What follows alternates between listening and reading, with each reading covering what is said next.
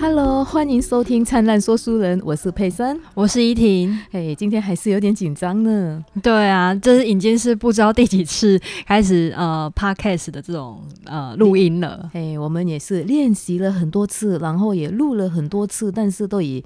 不是很优的 呃的方式，所以现在呢，我们就已经录了 N 次了。之后想说，哎，来试播看看啦，因为应该比较可以的啦，哈。对，然后佩珊又给我压力，直播直播可能比较不会 NG 啦，但也很难讲，我们就尽力而为嘛。嗯，嘿，哎，那今天我想要了解一下，那小编 J 为什么要来分享我们的移民公文学奖的作品呢？嗯，我觉得应该说，我觉得它值得分享的地方好了。其实它是我就是这一本身，它其实我第一本。一就是看的移民公文学奖作品，就是我在看这一本的时候，会觉应该说它是我第一本看移民公文学奖的作品。那我觉得以前可能了解移民工的议题，都是从新闻啊、媒体，就是比较像是二手资料吗？就是人家应该说怎么讲，人家去经过报道的，然后说不定他们访问的人还是可能台湾的中介啊，或者相关的 NGO，比较不是从移民工他们自身本身讲出来的声音。但是我觉得这一次。就是移民工文学奖，从他们自己移民工内心本身，他们创作出来的作品去了解。呃，他们的生活啊，他们的心情啊，什么的，对，哦，都是第一手资料了，这是。我觉得有点像吧，对。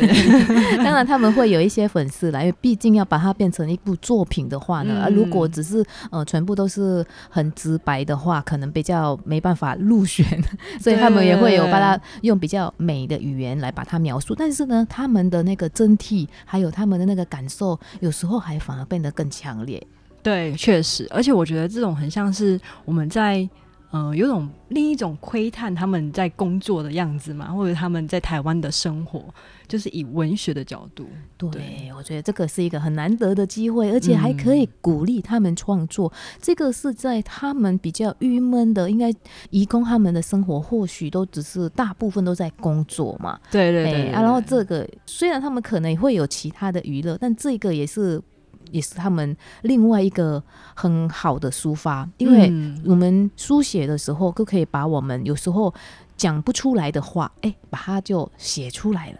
对，说不定他们有一些人真的是文字表达，可能比其他方式表达还来的，呃，对他们来讲是一种抒发的媒介。他们很很会写东西啊，或者是很会什么样？刚好这是一个平台的感觉。是是是，哎，那我想要问怡婷，今天要分享的这本生，嗯，你要分享它的哪一篇呢？我们要分享里面是一个印尼作者写的，嗯，就是他写的名字叫做《他者》。哦，他者，这是一篇佳作，由 Uli Liswadi 所带来的，呃，一篇 Lian，印尼文叫 Lian 哈，Lian，嗯，好，OK。好，那那你为什么会想要分享这一篇？应该说，我看完之后，我觉得整本书我最有印象的是塔者这个故事。我是一个比较不一样的人，是我喜欢看悲剧胜过于看喜剧。有些人可能觉得悲剧有点把自己的经历讲的太过悲惨，或者是你觉得太，我就有些人会觉得太夸张了。可是我反而是比较喜欢看悲剧的，而且我觉得当有那个戏剧效果的时候，你会更了解。这件事情的严重性，嗯，是是是，因为有时候，呃，我们虽然佩珊本身比较喜欢看喜剧啦，对对对，啊，但是现在其实也是蛮也也会去看一些呃比较真实面的，因为有时候真实面。或者现实面的一一些东西没有那么的美好，嗯，嘿，那呃，有些人可能会把它粉饰的非常的好，但是如果这些呃人生的生活，即使它是没有那么的开心，可是它也是我们人生的一部分呐。确实，确实，对。好吧，那我们就来开始，呃呃，在这个他者是在讲些什么呢？好，那我觉得我们讲一些故事大概的内容，那细节部分，我觉得交给。观众自己去来书店借书来看好了。好哦，哎，看大家可以看这一本书，就是《生从此生到来生》这一本是呃移民工第六届移民工文学奖的作品集，不管是在一般的书店或在呃那个线上的书店都有在卖。对你忘了讲到，我们灿烂时光书店也有在卖啦。当然啦，我们库存很多，所以也不是说库存很多，我们书店摆放很多，所以大家有兴趣可以来看。嘿，好，那我们。们就开始来窥探这一篇他的尤尤利利索迪。哎，对了，尤利利索迪这个人其实让我印象非常的深刻，嗯，因为他在二零二零年，也就是移民工文学奖的第七届，他又得奖了，就是也就是呃，怎么讲？去年吗？还今年？呃，就去年，因为现在是二零二一年了，哎，今年我们文文学奖会停办一年哈，会休息一年，所以呢，他是在最后一届的时候还得奖了，真的是很厉害，而且听说他真的越写越好了。对，而且他写的非常的呃很特别哈，因为他写的是他在香港的最后的那一段时间，有他尤利利索迪他本身是一名记者，嗯嗯嗯，哎，他然后他为为了要写那个呃那个时候是不是有香港一件事。情，你说反送中的事情没错哦，他就去做一个贴切的报道，因为他还是他的英文非常的好，所以他也把它写成双文的。哦，这样很好哎，嘿啊，然后所以，但是也因为这件事情呢，就让他变成了呃焦点嘛，焦点人物了之后，你知道吗？见光了之后呢，有时候就会不一定是好事。那就因为这样子呢，他就后来说有某些原因，后来就被抓去呃给他关起来。哦，懂懂懂懂，嘿，关起来之后还被遣返。然后现在都没办法再进去香港了。那他现在不就回到印尼去了？哎，对，没错。而且他那个作品也是在印尼写的，然后作品刚好就是写他这一段历程。哦，真的假的？那很值得看哎。哎，对，但是那个我们要留到下一次再来跟大家分享哦。好，OK，没有问题。那我们先来讲他者好了。哎，这个他者到底在讲什么呢？嗯，好。他其实开头呢，他就说一个义工啊，特别是身为女性，她其实是有很多。嗯，不同的感受，可能他者的感受会更强烈。然后说，当在国外当帮佣的时候，就是他又身为一名女性的时候，她除了是需要受到一些现实的一些，嗯，对她讲是枷锁，嗯哼，然后。嗯，这种枷锁不仅是呃身体上的，也是心灵上的。怎么说呢？比如说，我们可以知道说，香港在香港当帮佣，其实基本上你是需要住在雇主家的嘛，对不对？是的。那你住在雇主家，有点像是被囚禁的感，也不能像被囚禁，就是被关在一个地方，然后做你的工作，你休息也在那边。所以你除了身体上的呃一种被。关起来，你心里其实也是被关起来的。嘿，是是，对，因为在香港呢一基本上，移工都只能做家庭帮佣而已，它不像在台湾哈，比较不一样，比较多样化。对，是。然后呢，他这本书的故事呢，主要在讲说，他到了一个新雇主家，那新雇主家的呃太太呢，就问他说：“哎，你明天要请假吗？”哦，这个我忘了讲，这个他的名字叫 Ruby。我说：“哎，Ruby，你要请假吗？”然后 Ruby 就说：“对他要请假，他要把他假日的假调到平日来。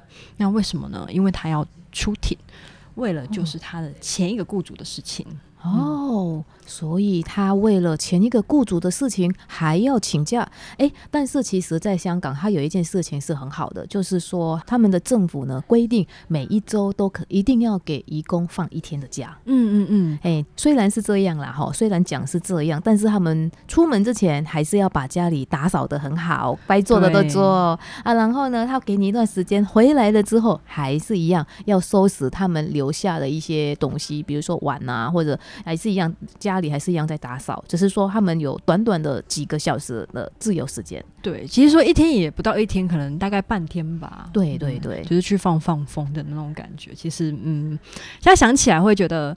哦，没有那么好，就是因为毕竟还是放假时间还是很短、很珍贵的这样。哎，是是是啊，但是比起在台湾，有些雇主可能就是 呃一个月也一天也很难挤给那个义工让他去放假的，当然是比较好了啦。对啦，确实。嗯，好，那我们就继续讲下去。那他到底为什么要出庭？这样是是哎，但是你还没讲作者为什么要取他的这个名字，在当做他的那个标题呢？嗯。就是我们前面有讲说，她身为一个女性，我们她除了身体上就可能被关在雇主家，她心里也会这样觉得。除此之外，她在那个家，虽然她了解那家的大小事，但她从来不被当成一个人看。嗯哼，就比如说，她很了解家里所有的大大小小事，但是没有人可以知道说她到底喜欢什么，需要什么。嗯嗯，怎么说？她很了解家里的每一件事情了。哦，比如说，他可以知道说，哦，今天小姐，呃，要穿什么衣服，或者是太太他们吃饭的口味什么的，他都掌握的一清二楚。嗯嗯对，一般就是家庭主妇哦，呃，那个家里的袜子在哪里，唯有他知道。对，冰箱摆了什么，只有他知道。对，就常被忽视的那一个，他明明存在，而且是很重要的存在耶。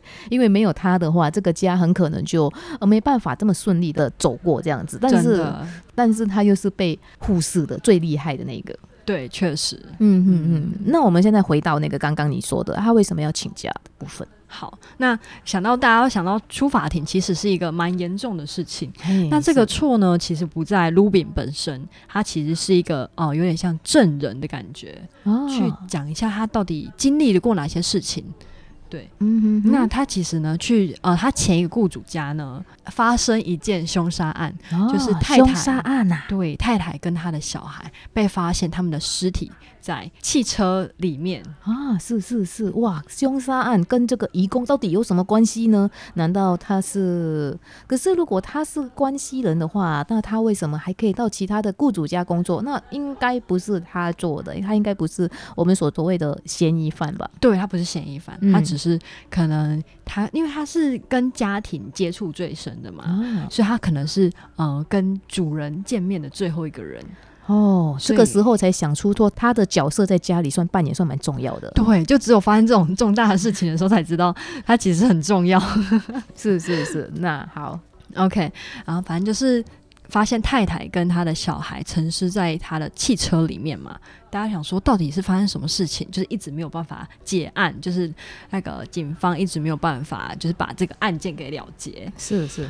那他们就想过各种方法，会不会是他们自己制造的死，就是自杀事件？嗯哼，还是有人他杀吗？可是又找不到伤口，到底是发生什么事情？是是。后来就是最大的一个破案的关键呢，居然是在车里面的一个瑜伽球哦，一个凶杀案。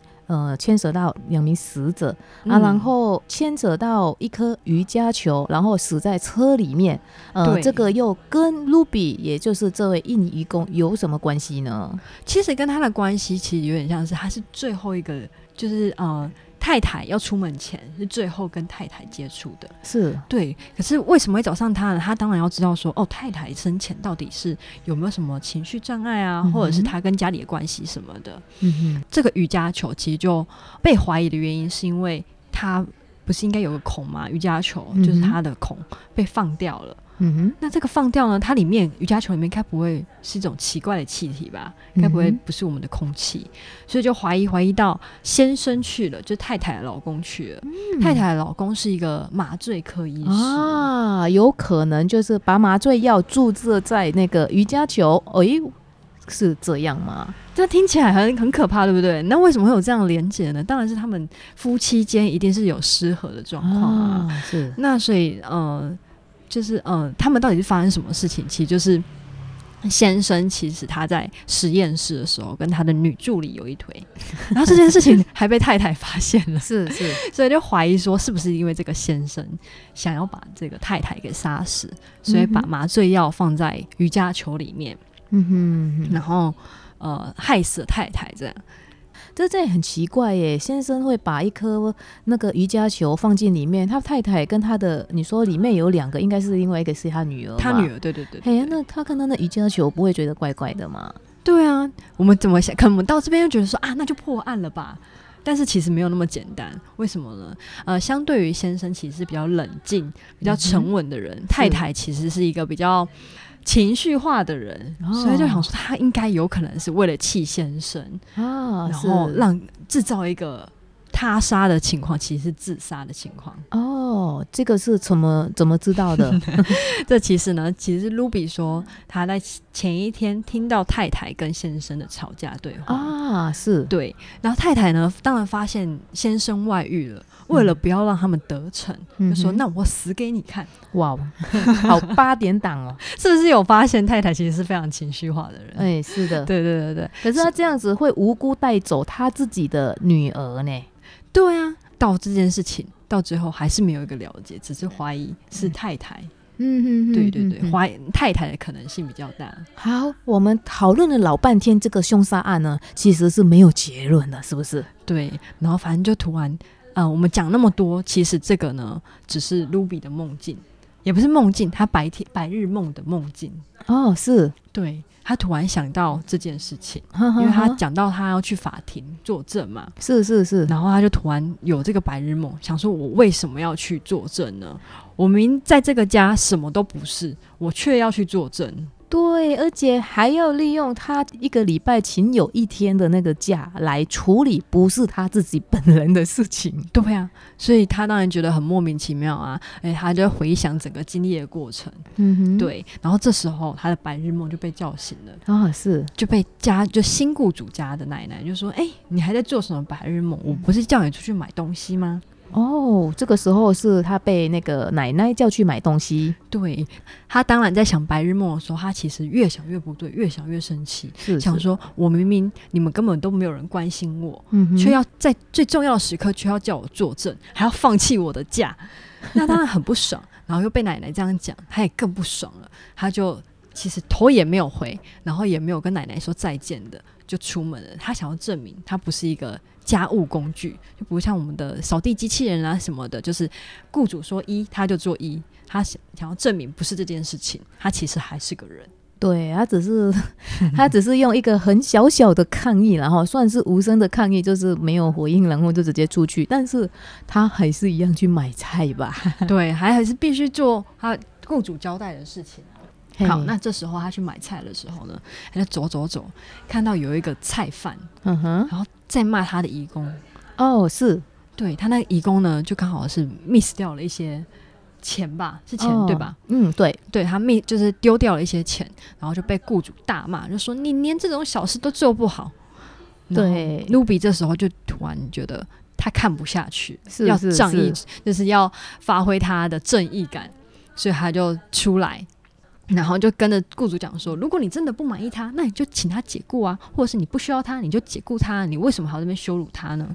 其实我觉得他不但是帮这个义工出气，其实也是帮他自己把他心声讲出来了。对呀，他可能也是憋了一肚子气了哈，明明可以放假的啊，但是为了前雇主的事情，还要陪着去法庭，用掉了他仅有一天的那个假期。除此之外呢，还要在新雇主家那边要做的很多很多的事情，但是呢，他的角色呢一直都是被忽略的，然后只有在这种呃出法庭的时候，才会想到他的重要性。对，而且他这边其实我觉得他讲的蛮好的，是因为他用别人的故事告诉读者说，其实这件事情不仅发生在他身上，对对对对，同样在菜贩的义工、菜贩请的义工身上也是发生同样的事情。对呀，因为有时候他只是犯一小一小小的问题哦，就比如说我们也是有时候不小心丢掉一块钱、十块钱这种东西，然后丢掉那一一点点钱了之后，你有需要，你可以生气，你可以不爽，但是你不需要侮辱人，你可以说哦为什么你要这样。掉啊，好，下次就小心一点就好，或者你也可以叫他啊，不然你就赔一下下这一点点钱。如果你真的很小气啊，但是。没必要说，因为这样子小小的事你就去侮辱别人。因为我知道看到那个里面好像是有些有讲到是要把他呃叫他回去嘛，还是叫他笨蛋之类的。他讲的是蠢蛋、没脑子、什么都不会，你这个没用的佣人，真是个没用的东西。他其实骂的很凶哎，对啊，而且骂到呃，我觉得是很没有底线哦。为什么要把这种那么恶劣的文字骂在别人的身上？如果骂在自己的小孩身上，或许有些人真的没没有。感觉，但骂到自己身上应该会比较痛。对，而且我觉得他应该是他这个雇主，其实讲难听一点，就是没有把他当人看呐。对，再把他凶成这个样子。对啊，把他当成下人看，就是我觉得这个是在可能在东方比较会有的一些毛病，就会有时候会觉得自己出钱的就是大爷。对，真的。其实我觉得这发生在很多人身上，就是很多家庭身上。嗯哼哼，对对呀。然后讲说，你说到家庭，是不是在讲说那个先生跟老婆，先生有赚钱，所以觉得自己是大爷？你是这个意思吗？我不是，我是说很多家庭都请义工。哦，是对，我没有牵扯到那么远。对，就是台湾可能很普遍，就觉得说我有请，我有花钱，我就是大爷。但是你们要想想看，其实，呃，你为什么要花钱？其实。换另外的说法，就是因为台湾的看护实在太贵，相对台湾看护就是嗯，从东南亚、印尼这些义工相对来讲比台湾的看护便宜一点，你才选择要这样嘛。所以其实是一个互相帮助的对啊情形。对啊，你想想看，一般的台湾的看护好像是两千起跳吧，嗯，甚至更多，一天算的哦。对，一天算的，这个一个月你付人家也不过一万多块钱，比那个基本工资。还要低，确实，所以觉得说，其实他们真的非常的辛苦，然后他们的加班费五百多块，真的，我觉得那个。一那一个一年三百六十五天要每天都这样工作，其实是真的是非常非常的累的。像我们一个礼拜就工作五天而已，哦，就已经觉得说哦好累哦。为什么假期只有两天？他们没有哦，真的真的，而且他们真的是哎都在同一个家，你还不能出去哦。你可能出去就是陪阿妈去散步这样哦。对，哎，出去还要带，出去还要带人，哎，出去还在工作这样。对，还是一样工作啊。是而且他们如果真的有放假给你放假，有一些人回到那个雇主家的时候，还是一样要继续整理，整理他们的晚餐，可能吃剩下就把它放在那边。嗯，确实，对啊。所以他其实这本故事，他到最后其实想要告诉大家的呢，除了他自己的心境，他也想呼用文字的方式告诉所有的读者，讲说我们能不能互相尊重？嗯，其实我们也是帮助你们，你们也是需要我们的帮助。那我们为何不？互相帮助就好，一定要来就是哦。